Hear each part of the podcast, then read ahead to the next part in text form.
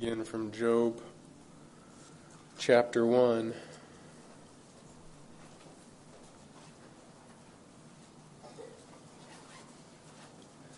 And I'll just give a short recap while you're turning there of last week. The point from last week and this week is the same point, and it's this: we ought to praise with a Godward heart and an open hand. So praise with a Godward heart and an open hand.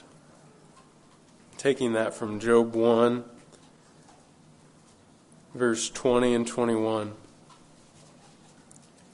Then Job arose, and he tore his robe, and he shaved his head, and he fell on the ground and worshipped. And he said, "Naked I came from my mother's womb, naked I shall return. The Lord gave, and the Lord has taken away. Blessed be the name of the Lord." So you can see there, praise with a Godward heart and an open hand. And last week we talked about the Godward heart, that Job saw everything that he had as not just something, but a gift from God. So he said, everything I ever had, that was from God. It wasn't just my circumstances in life. It wasn't my hard work. God actually was the one behind it all, the invisible hand, you know, running the world, and he's the one giving these things to me. And so apart from a Godward heart, we can't praise God, because things are just things, people are just people, the things we have are just our possessions. But if the things we have, we have a Godward heart in, things aren't just things anymore. Things becomes gifts from God. Things become creations that a creator designed and made. People aren't just people. People are people that are made in the image of God and are brought into our life for a purpose. Circumstances are not just random chance, things going on in your life. Circumstances become, if we have a Godward heart, what God is doing today. And so you can see that when we have a Godward heart, we, we we're thinking about God during the day. When we see the things going on around us in the world and we see God in that, it gives us an opportunity to praise God, because we see Him in all the things going on. And so we have to have a Godward heart to have praise. If we don't, there's no praise to God. One way that we said it last week was, trace the sunbeam back to the sun. The sunbeam, the sunbeam comes from the sun. But if you, all you do is look at the sunbeam, then you've missed the point. You need to trace the sunbeam back to the sun, back to God where it came from, and to give Him praise. So when we enjoy something, when something good comes into our life, when you drink your coffee before everybody else is up in the house and it's quiet, you don't just enjoy that and terminate it on yourself. Trace it back to God and say, God, thank you. Thank you, God. You're a good God. And so this week, we're moving on to an open hand. We're moving on to an open hand. But remember that the whole point of this is praise. It's not just a Godward heart in general. It's not just an open hand in general. It's to praise God. And we talked about how praise is such a big thing in the Bible. Praise glorifies God. Praise brings God near. When you praise God, He actually draws near to you. That's unbelievable. Praise is good and right. We ought to be praising God for what He's given us, for what He's doing, for what He's done, for what He will do. We should be praising God. It's the right thing to do. To not do it is ungrateful. Praise, according to the Bible, is the mark of a true Christian. That's what we looked at in Philippians three. The true, what's the true circumcision? What's a true Christian? Who worship by the Spirit of God and glory in Christ Jesus and put no confidence in the flesh. You know, two of the three are about praising and worshiping God. It's amazing. So we see that praise is a big part of the Christian life. All over and over, you know, the the writers of the Bible had to cut out a lot, right? They summarized a lot, but what makes it in a lot is praise. We see Paul and Silas in the prison praising God. We see Job here praising God. And we see David over and over praising God. And you could go on through. Think about all the times in Genesis where they put those pillars up to remember, this is where God did this, and we're going to praise him. And they named the place, the city, things about what God did, who God was. You know, over and over, it's like praise, praise, praise. And so, if it's such a big emphasis in the Bible, if Paul thinks from prison, I better remind them they should always be giving thanks, and they should always, in every circumstance, uh, be giving thanks to God, and pray without ceasing, and praise. Rejoice always. If Paul thought it was that important, if God thought it was that important, then we ought to think it's important. Yeah. And so here we are today. We're going to look at the second half. We're not going to walk away from the Godward heart because that's part of it, but we're going to focus today on the open hand, the open hand. And so I'm going to try and describe what I mean by that, an open hand. You see it here in Job. Job lost his whole family in one day. And I I don't know how to do this, but I would guess, let me ask you this, if I said that to you, Job lost his whole family, all his kids died in one day, if your heart does not drop into your stomach and you feel like you can't hardly say anything because your throat's choked up, then you don't have the reality. Because it's just a fact in your mind. Job lost all his kids and possessions and lots of other things going on, but his kids all died on one day. I found this story from the newspaper, and I don't even have the heart to read it to you because it's so sad. Spurgeon says that he thinks, if you read the account of Job, it kind of makes it sound like his kids were feasting every day, all the time. But Spurgeon said he basically thought that, it wasn't saying that, but that there were certain times of the year, maybe like their birthday or some other special time, where one of the sons would invite all the other brothers and sisters over, come to my house to celebrate. And whatever it was, whether it was a birthday or something else, that they feasted together. And I found this story of this birthday party where a child ends up dying, and it is so sad that I can't even read it to you. I mean, think about that. They're celebrating, and boom, gone. You know, they're all dead. It is so sad. And if I read you the story, I couldn't even read it, and you'd be choked up. But just take my word for it. Just think about it. This is not just a fact. This is real people. And something horrible happened. And what what was Job's response? He worshipped God. That's amazing. I mean, when a tragedy happens, to fall down on your knees and to say, God, you are a good God. You've given me all these good things, and now it's you that's taken them away. Blessed be your name. That is amazing. That's an open hand. And what it, what it is is these things, if they've been given from God, then they are God's. It, are they mine to hold? Do I get to decide when they come and when they go? If we have a Godward heart, we can have an open hand because it's God. It's God that's given them. It's God that designed them. It's God that made them. And we can say to God, God, this is yours. You get to decide.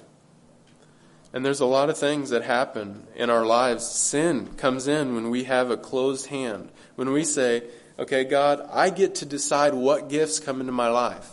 It's not up to you. I I, I demand this thing in my life. Well, that's, what do we call that? We, we call it envy, right? Whenever there's another person, they have a good gift, and you think, no, I need that too. I have to have that. And if I don't, I've got all these um, desires in my heart. Basically saying, not an open hand, not saying, God, bring what gifts you want into my life.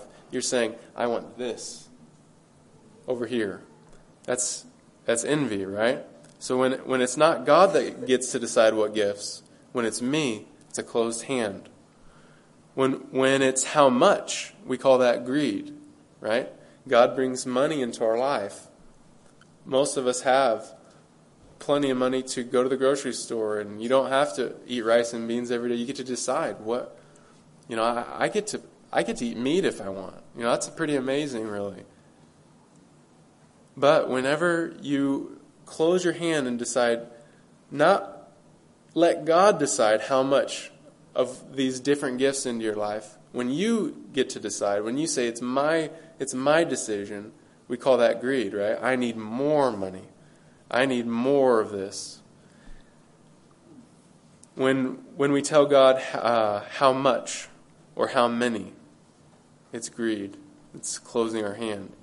What about when? When we when we say, God, this is when you need to bring this gift into my life. I can't wait. I have to have this now. Well, what does that lead to? It's sin, right? Stealing. That's what basically stealing is. It's here's this good thing. I can't wait for it. I've got to take it now. That's what fornication is. It's saying, here's this thing that I think is good, and I can't wait for the proper time. I've got to take it now. It's mine now. It's sin. What about how the gifts come into our life? You know, sloth, laziness. There's so much in the Proverbs about sloth and laziness, but basically what it's saying is, I want the gifts in my life, and I want them how I want them. I want them apart from work. Uh, drugs. A lot of times what drugs are is, I want to feel the way I feel if I worked for months training for a marathon, and then at the end I finish it, and I feel awesome. I feel, I did it, you know. I made it through. I worked hard. I've been waiting for this moment, and you feel good.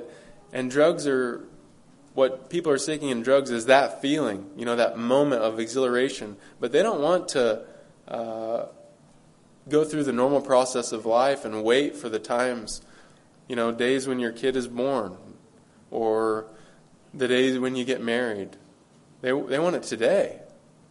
Whether they've worked, whether they've done anything. It's, I'm going to take this feeling, this is the this feeling that that sometimes God gives of euphoria, of feeling great, of feeling like you're on top of the clouds. I'm going to I've got to have that now, and seizing it with your closed hand. So an open hand is to say, God, you get to decide what gifts. You get to decide how much. You get to decide when, and you get to decide how they come into my life. And not only that, you get to decide if you take them away. Something I want you to notice, though, is this is not saying that you don't have wants. An open hand is not saying you don't have any preferences or wants. Look at Job. He shaved his head. He fell on the ground. He tore his robe. What, what are those signs of? Deep sorrow, right? Job wasn't saying, I'm indifferent. My, I could have kids and they could die and it doesn't bother me. That's not what happened. Job was weeping, right? Tearing his clothes, crying out, and yet he still had an open hand. So it's not not having wants, right? The example I'll give you is actually from Buddha.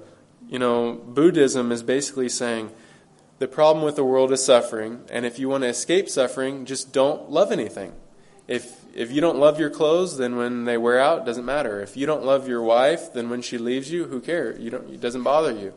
And it, literally, Buddha, on the day his son was born, there's not a, a lot of accounts are conflicting of Buddha's life, but one of them says that on the day his son was born, he just walked away, had nothing to do with his son for the rest of his life. Think about that.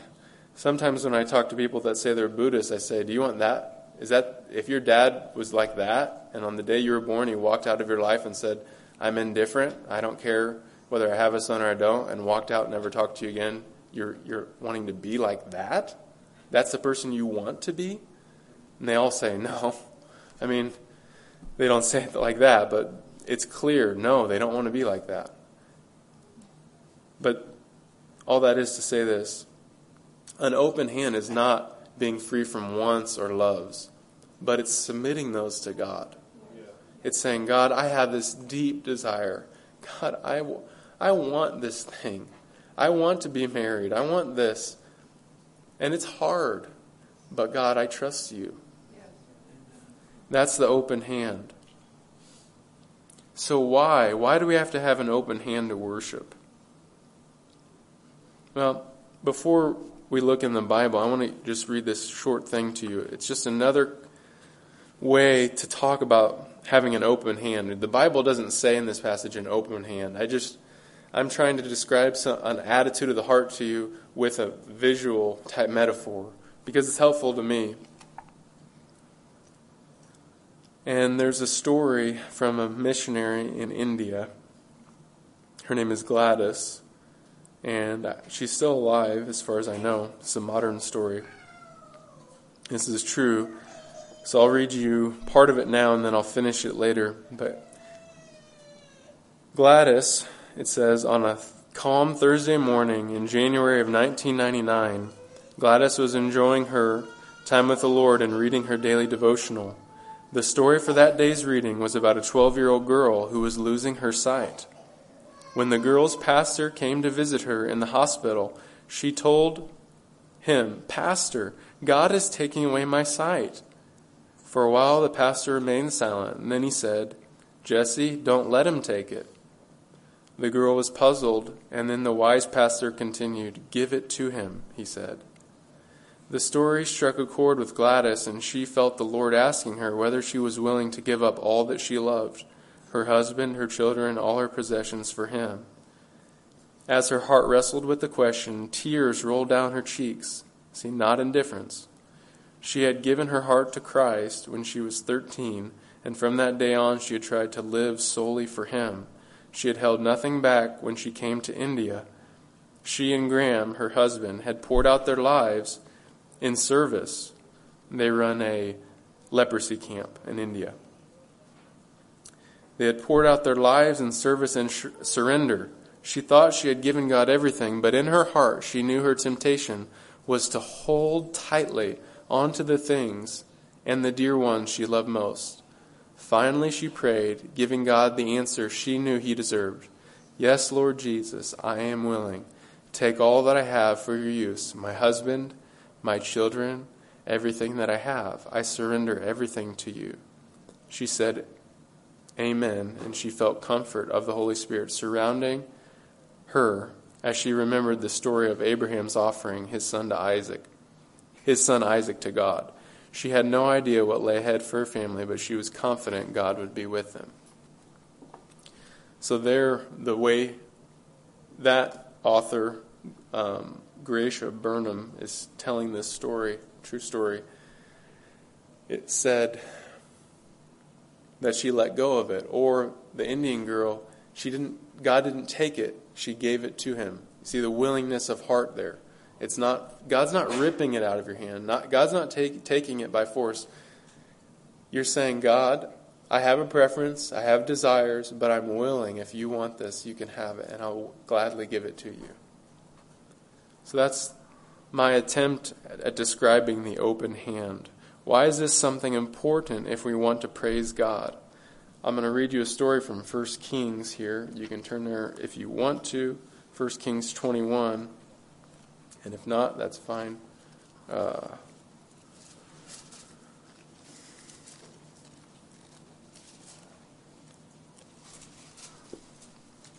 I'm just going to read the first seven verses of First Kings twenty-one. Now, Naboth, the Jezreelite, had a vineyard in Jezreel beside the palace of King Ahab of Samaria. And after this, Ahab said to Naboth, "Give me your vineyard that I may have it for a vegetable garden, because it is near my house, and I will give you a better vineyard for it. Or if it seems good to you, I will give you its value in money."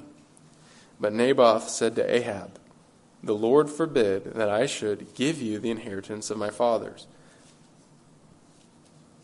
And Ahab went into his house, vexed and sullen because of what Naboth the Jezreelite had said to him. For he had said, "I will not give you the inheritance of my fathers." And he lay down on his bed and turned away his face and would eat no food. But Jezebel his wife came to him and said to him, "Why is your spirit so vexed that you eat no food? And he said to her, because I spoke to Naboth the Jezreelite and said to him, give me your vineyard for money, or else, if it please you, I will give you another vineyard for it. And he answered, I will not give you my vineyard. And Jezebel, his wife, said to him, do you now govern Israel? Arise, eat bread, let your heart be cheerful, and I will give you the vineyard of Naboth the Jezreelite. So why did I read that? Because it's a picture of a closed hand. And it's a picture of a closed hand. And it shows that if you close your hand on something, it will rob you of joy and praise for the other things in your life. So here's the king of a country. And what is he upset about? He's lying down in a palace with royal food. And he cannot eat because he's so upset that he can't have one vineyard. You see how it robbed him of joy. It robbed him of actual, it's ungratefulness. It's wicked. It's wrong. But that's what he did. He closed his hand on one thing to where he could not pray. He wasn't going to praise God. He was wicked. But it's a good example to show that closing your hand robs you of joy and robs you of reality. And it doesn't just do it in one area. It'll, it'll spread to the rest of your life. So let's think about us. Let's think about us. Is there ungratefulness or discontent that hinders praise in our life? And I thought I'd try to think of some examples. Um, let's imagine you get up, you have your plan for the day, you're on your way somewhere, and something interrupts your schedule. What's the response in your heart? You're stuck in traffic, or you try to turn downtown and that there's a street closed, or you try to drive to uh, Jim Kelly's house and there's a huge cavern instead of a street. What do you do? Are you upset?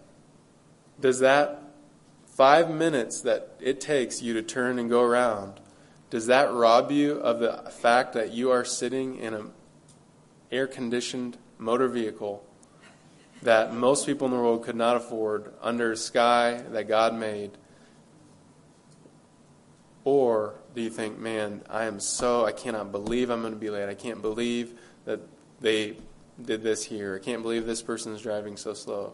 You see, what it is, is there's one thing that you have your mind set on, and it robs you of enjoyment of all the thousand blessings that you're in the middle of.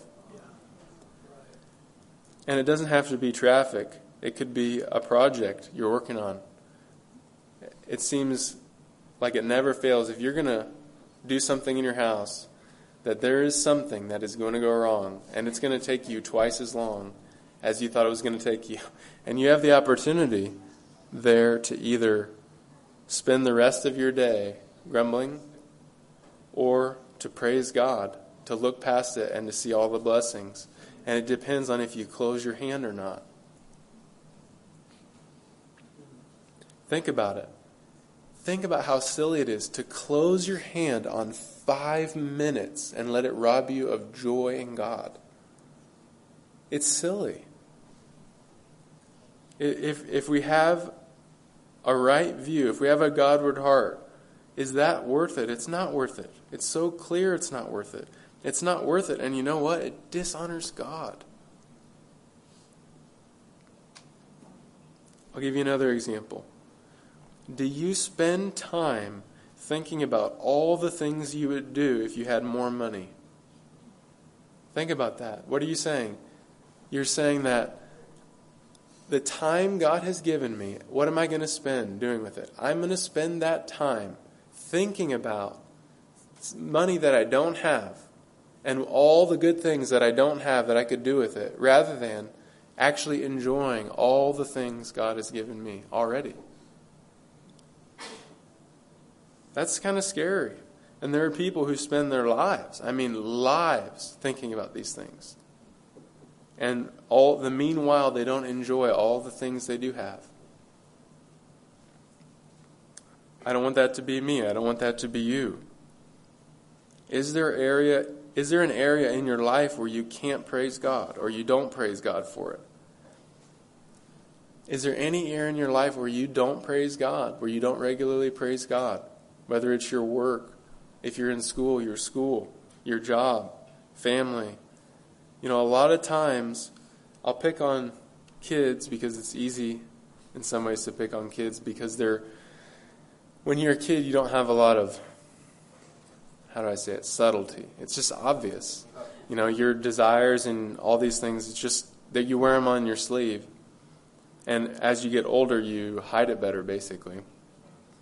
But we still have the same thing. But a lot of times, if you can't praise God for something, it's really a symptom that you've got a closed hand back here on something else.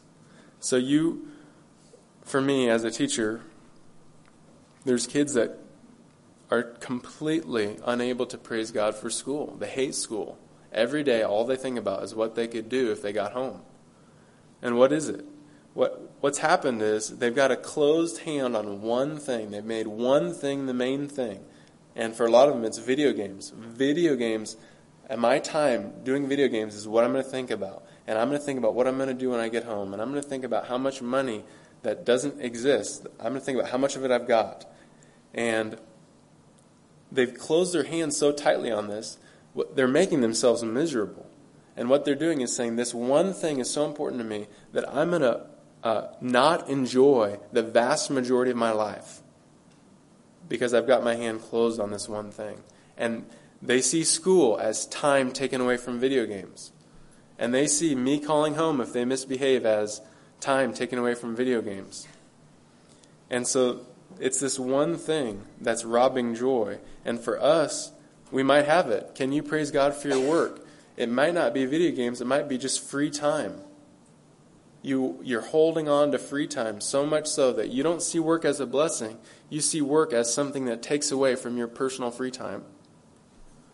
Or it could be fa- family. There's people that, you know, the same thing. They don't enjoy the time with their family because they're so focused on something they could do when dinner's over or some other thing that they like to, to do more. And, and so it's not necessarily true that you have a closed hand, but it's something to ask yourself. If there's an area in your life you can't praise God, is there a closed hand in another area?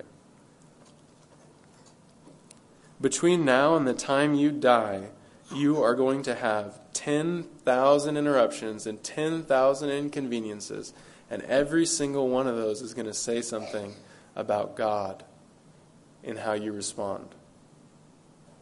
Think about that. That's unbelievable. It's going to say, can God be trusted? Does God give good gifts? It says something about God, and it affects your heart too. It can take your focus off God. Or it can put your focus back on God.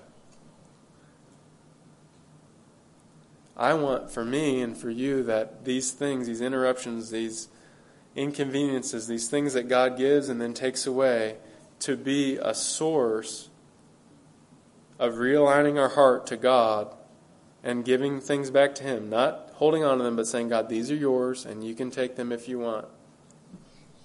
And saying, God can be trusted. God is completely able to take five minutes from me because He is a good God.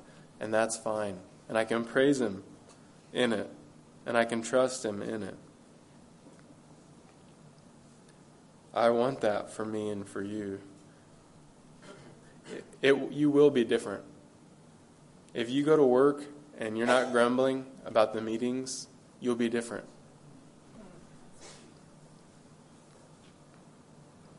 If you say, I'm actually thankful for the paperwork and here's why, you'll be different.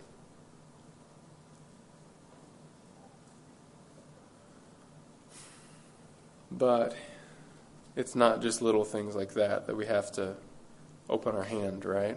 Job's kids died. See, that's that's the hard thing. I feel like when I was thinking about praising God, all last week just talking about praising God, in the back of my mind was, you've got to talk about trials. Why? It's they're so heavy. I mean, there's things going on in, in the church all the time. There's somebody under trial. And it's not just something where we can say, look at all the good gifts all around us and praise God all the time. And we can't ignore all the difficult things that come into people's lives, extremely heavy trials. What do you do then? Because there's things all the time where God is taking things as well as giving things. There's a thousand lives that you aren't living right now. Why? Because God has taken the opportunity away from you. You're, you're only going to have one job. Or two, maybe. There's a thousand jobs you can't do. Because even if you went back to school, it would, ta- it would take you maybe the rest of your life. There's a thousand people that you'll never meet. God is always closing the door on these things. He's always taking things away. There's very few of us here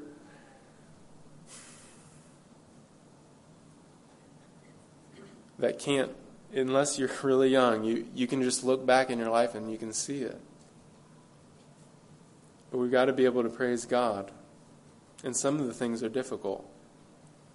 You know, if you really think about this, if you're sitting at dinner and you think, one day only one of us is going to be left and the, and all the rest are going to be buried. One of it's going to happen to one of us.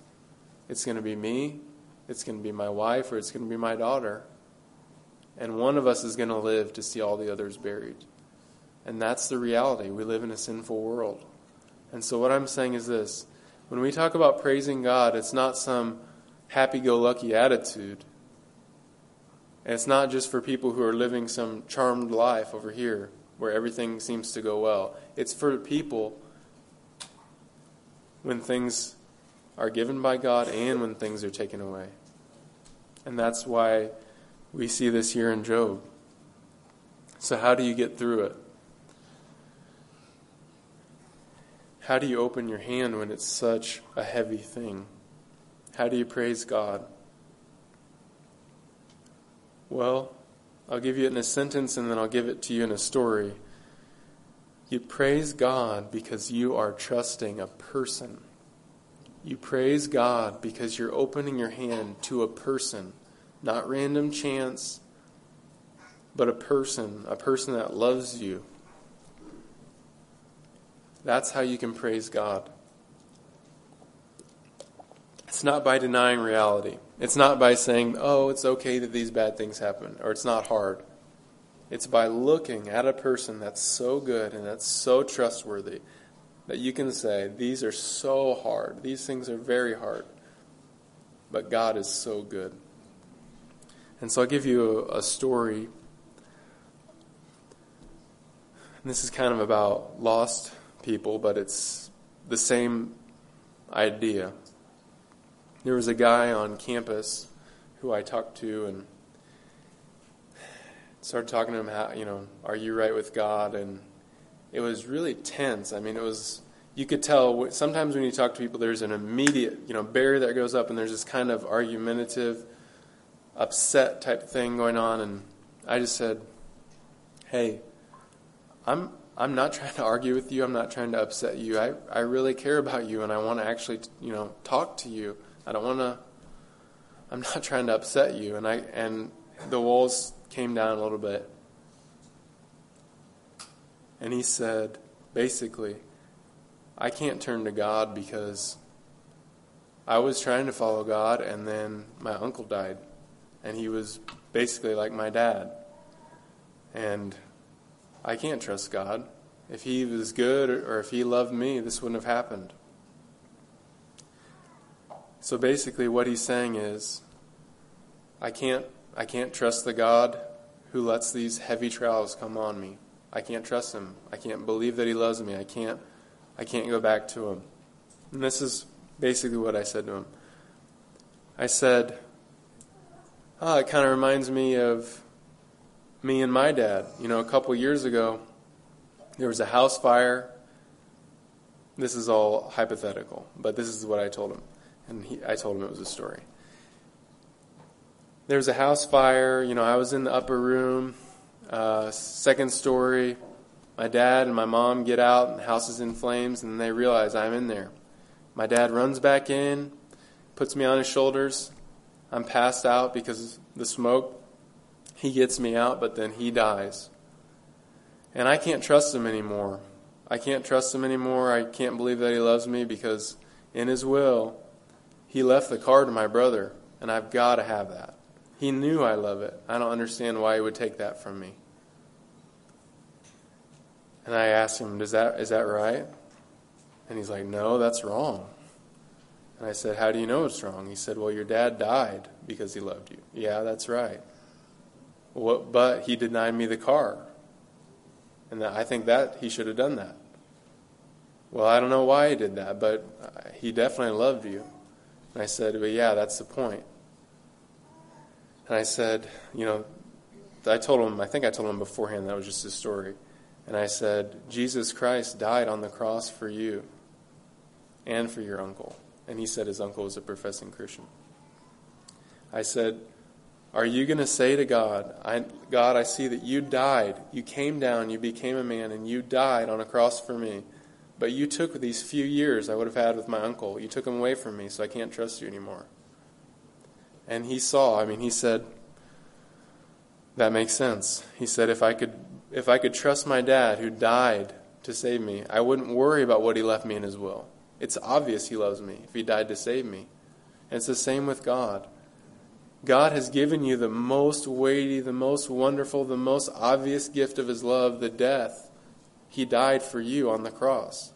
And if there's some lesser thing, even if it's hard, even if it's extremely hard, if there's some lesser thing that he takes from you, you can look back and know, I don't know why he's doing it, I don't understand it, but I do know that God loves me. Does that make sense to you? Do you see the connection there? If God died just the way the dad in the hypothetical story died for the son, it doesn't matter what he leaves him in his will. It doesn't. He's already shown, he's already proved himself trustworthy. And that's the same for you. It's the same for you and for me. You know, the Bible says we have every spiritual blessing in Christ Jesus. Think about that. Every blessing. Everything. What blessing could we want? The Bible says that we have every blessing. And so God's taking these things away. And he's leaving a lot of blessings. And it's not that these things aren't hard. I'm sure it was unbelievably hard for Job to lose all his kids. But Job could look and say, I know that my Redeemer lives. I mean, he knew that God was good. And he said, though he slay me, yet will I praise him. He's got an open hand because he's looking to a good God.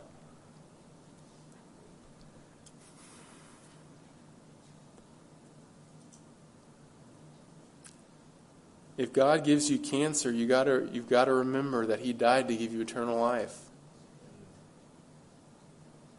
If you lose a child, remember, God, God lost a child. God sent his son. He knows.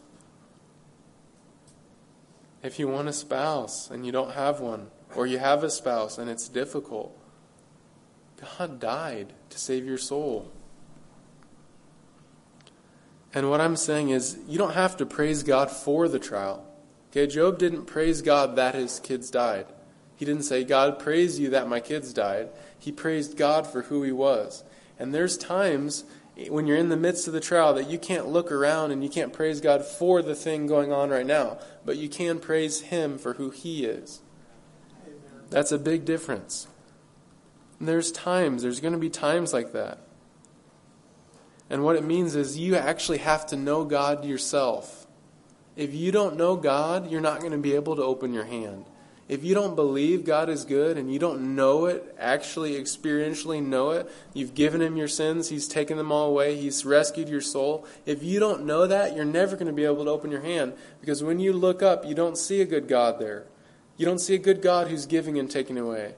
You don't have the Godward heart. You've got to have that, or or these trials in your life are going to be so difficult. They're going to be unbe- unbearably difficult.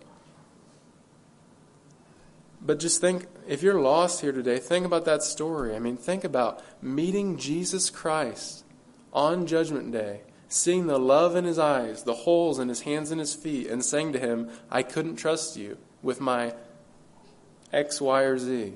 It, it does not make sense. You're going to know when you see him, that was an excuse. That wasn't real. If I thought, if I looked, if I just looked to Jesus, looked to see what he was like, I would have known he's he's trustworthy, he's good, he loves me, he died for me. He's worth opening my hand, whatever it is I'm holding back.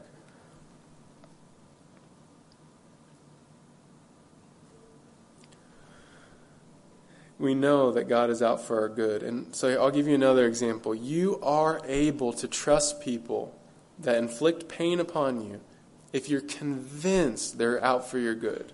And you do it. You do it to people. You do it to fallible people. And I'll give you an example. The vast majority of us, except for John Barry in this room, when we go to the doctor, we do not know what they're saying. Seriously. You... If you told me, well, this is what's going on and we need to do this, what they're actually saying is, we are going to cut you open and we're going to take out an organ that you were born with, and it's going to be painful, but you need to do it for your good. What do we say? Okay, and we'll pay you to do it.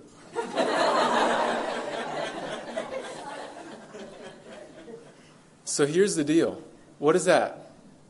It's kind of funny or whatever, but it's a serious example to say you have the ability to trust people, even that inflict pain, even though it's a difficult thing. They're not saying, we're going to give you this patch and you're going to feel all better and it's going to feel great while it happens. They're saying it's going to be hard, it's going to be painful, but we have the ability to trust them because we really believe they're out for our good. If we can do that with a man, what about God? Why not God? That doctor sitting there in a white coat did not die for you. But Jesus Christ did. If you can trust the doctor, you can trust Jesus Christ. You have the ability. Look and see who he is.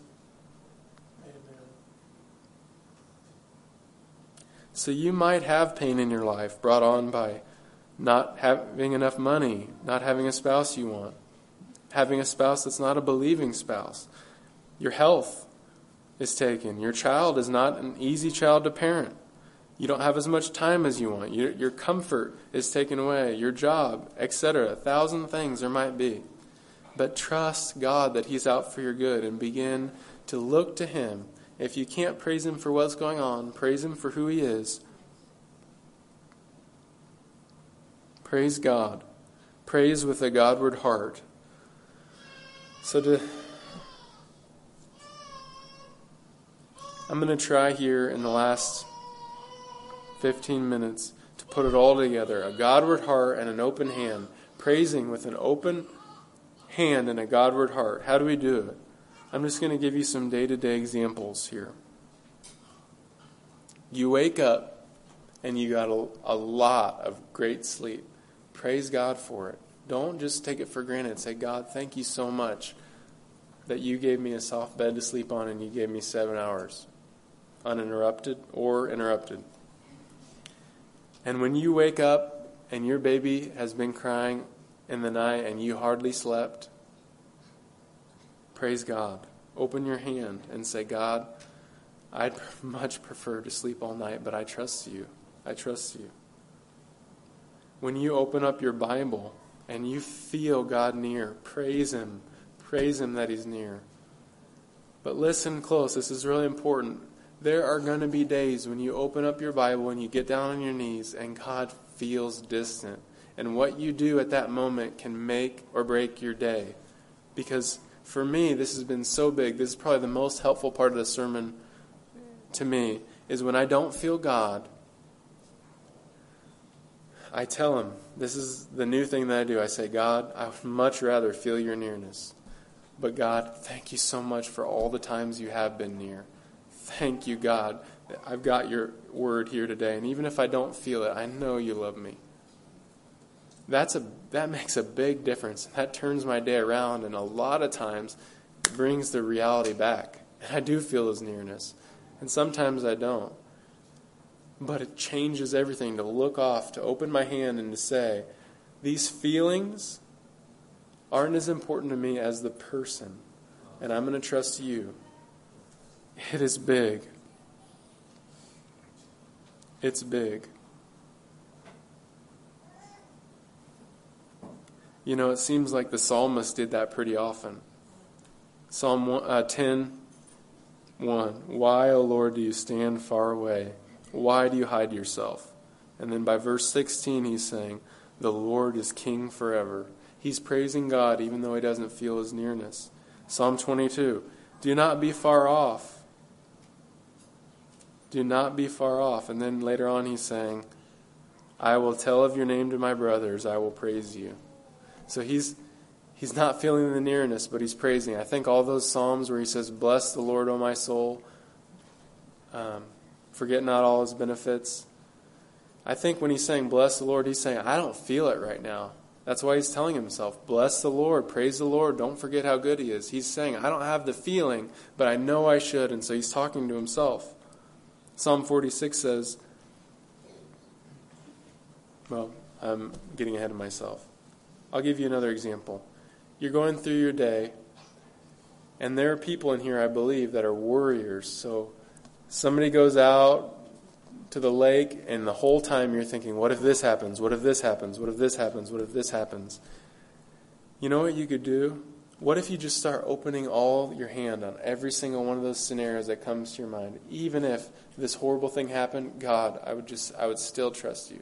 Even if this happened, God, I'll still trust you. Even if this happened, God, I'll still trust you. And the worry, instead of weighing you down, it's actually strengthening your faith.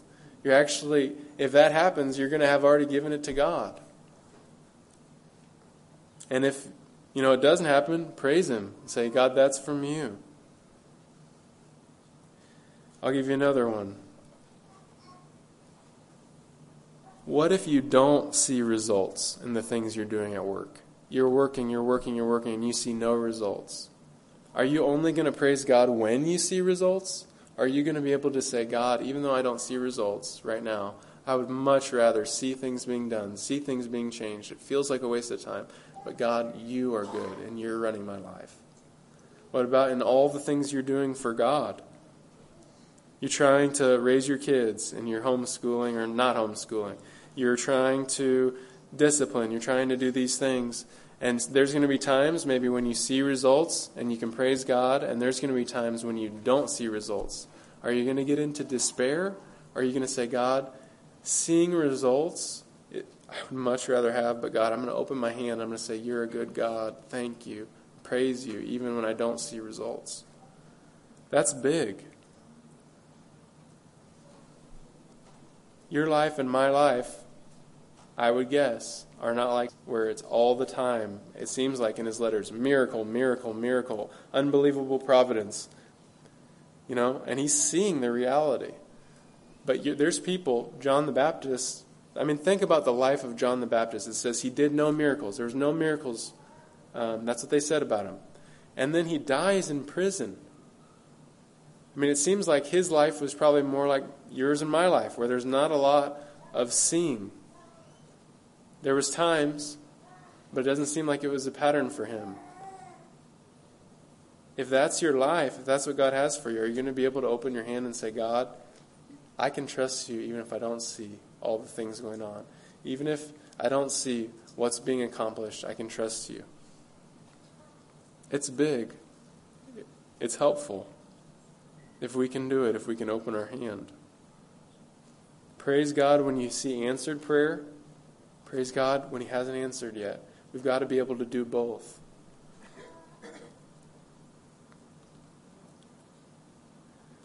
All right. Well, I'm going to close by reading two examples here. One is a letter that Amy Carmichael received. And it's just a real-life person who opened their hand. They praised God. They praised with a Godward heart and an open hand. Here's, here's what Amy Carmichael received in the mail. It's a little poem.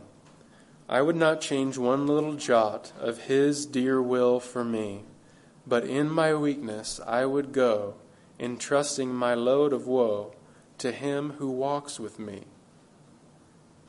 So Amy Carmichael received this poem from a leper who had no hands and wrote with a pen tied to his arm. So think about that. I wouldn't change one little jot of all your will for me. But I'm going to entrust my load of woe to him who walks with me. That's a perfect example. God had taken, right? This leper could say the same thing. God gives and God takes away, right? God took away his hands and I'm sure other parts of his body, his nose and these other things. And what did he say? I'm going to look to God. I trust. I'm looking to a person and I'm saying, I'm giving it. I'm not holding on to it. I'm saying, God, this is yours, and I'm going to trust you, and I'm going to praise you. If he can do it with his hands, let's do it tomorrow in our lives with the little daily things that come in and go out. Amen. Last one, I'm going to finish the story from Gladys, and some of you probably already are familiar with this story, and I'm not going to read the details because it's so sad. So basically what happened is a few days before she had this thing where God impressed upon her heart. She felt like she needed to give these things to her, to the Lord, her husband, her children, everything, surrender them to him. And then she gets a call. Her husband and her have been missionaries in India. They're from Australia. They run a leper ministry where they care for all these lepers, and they, the lepers live with them. And his and her, the husband had taken the two boys out into a village to minister to a group of Christians.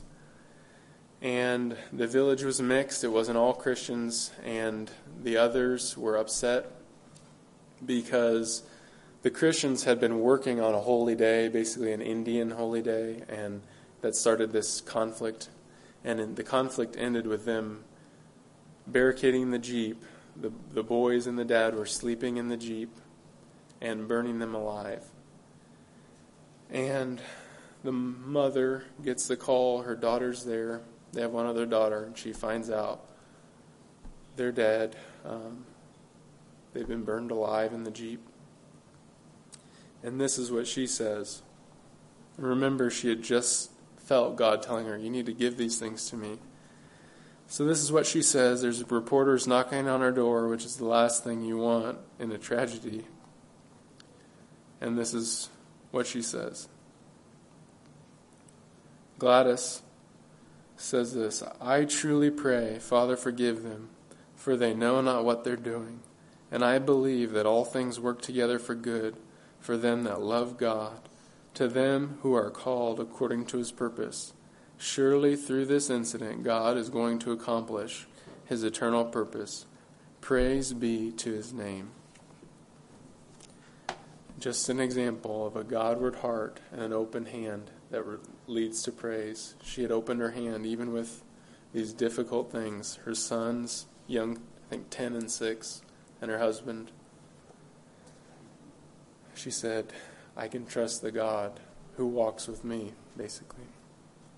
So let's pray and let's ask ourselves, is there any area where I'm not praising God? Is there anything I need to open my hand? If, if I can see Job, if I can see Gladys, if I can see this leper praising you with these difficult trials, Lord, help me tomorrow to praise you with whatever you bring into my life, good or difficult. Lord, oh, this feels like such a heavy sermon and some so sorrowful to read all these things and stories I didn't even read. And Lord, there's so many trials, and we want to be able to praise you through them. Lord, we know that one day sin is going to be ended. There's not going to be any more people martyred. But Lord, until we get there, we want to be able to praise you. Lord, forgive us for ingratitude in our own hearts and lives. Help us. We want to praise you every day until, until we meet you face to face. Lord, I pray for the lost people here today. Please have mercy on the kids that do love video games more than you. Lord, have mercy on the people that are going through difficult trials. Would you be especially real and near? Lord, pray you'd help the people that wake up tomorrow and you don't feel as near as you have in the past. I pray you'd help them. Help them to praise you. You're a good God, Lord. We love you so much. If you weren't so good, we couldn't even hardly attempt it. But you are. You're very good. Thank you for dying. Thank you for becoming a man. Thank you for saving us when we didn't deserve to be saved. Thank you for putting up with us and loving us and disciplining us as we're trying to walk with you. We give all these things to you, Lord. You're a good God. You're worthy of praise. Amen.